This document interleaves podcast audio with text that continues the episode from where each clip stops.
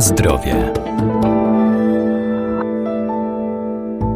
Moda na zdrowy styl życia sprawiła większe zainteresowanie kiszonkami czy kwaszonkami, bo są niskokaloryczne i lekkostrawne, a ich codzienne spożywanie to także sposób na odporność. Co jeszcze warto o nich wiedzieć?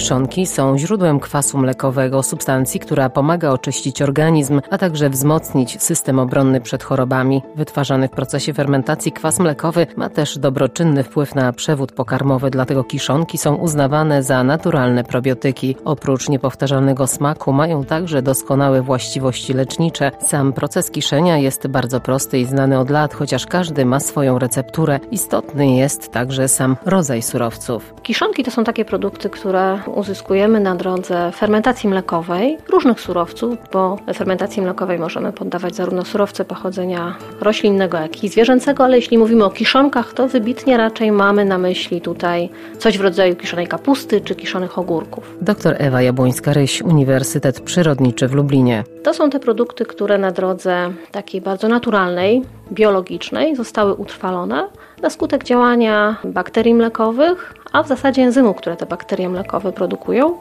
które te enzymy rozkładają cukry, węglowodany występujące w surowcu, przekształcają je na kwas mlekowy.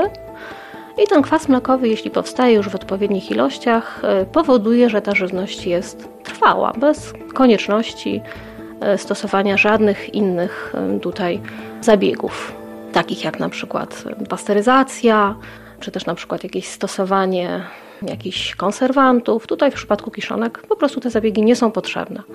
Jeśli zadbamy o właściwe warunki przechowywania tych surowców i jeśli sam proces fermentacji mlekowej przebiegał prawidłowo, to taki produkt powinien być trwały, no i dla nas zdrowy, bezpieczny. Na zdrowie.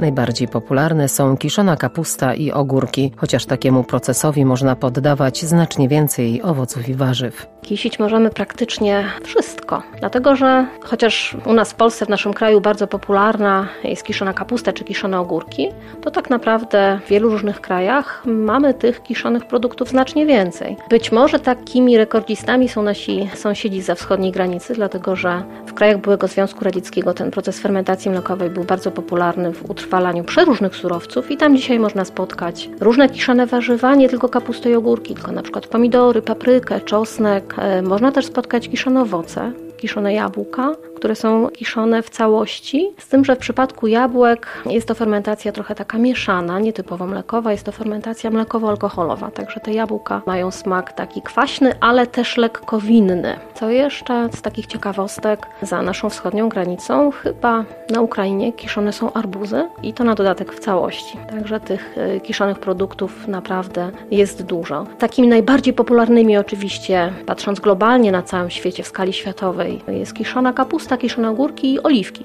bo również w przypadku oliwek proces fermentacji tam zachodzi. Oliwki są poddawane w trakcie całego długiego procesu technologicznego, między innymi właśnie procesowi fermentacji mlekowej. Zalewane są dosyć słoną zalewą. Tam w tej zalewie jest około 10% soli, więc jest to zalewa taka bardziej słona niż w przypadku zalewy, którą my stosujemy do kiszenia ogórków, ale oczywiście jest to taki jeden przykład tej żywności kiszonej najbardziej popularnej na świecie.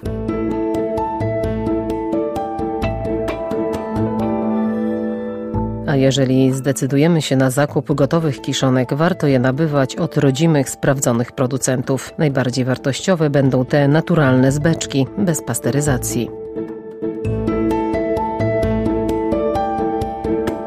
Na zdrowie.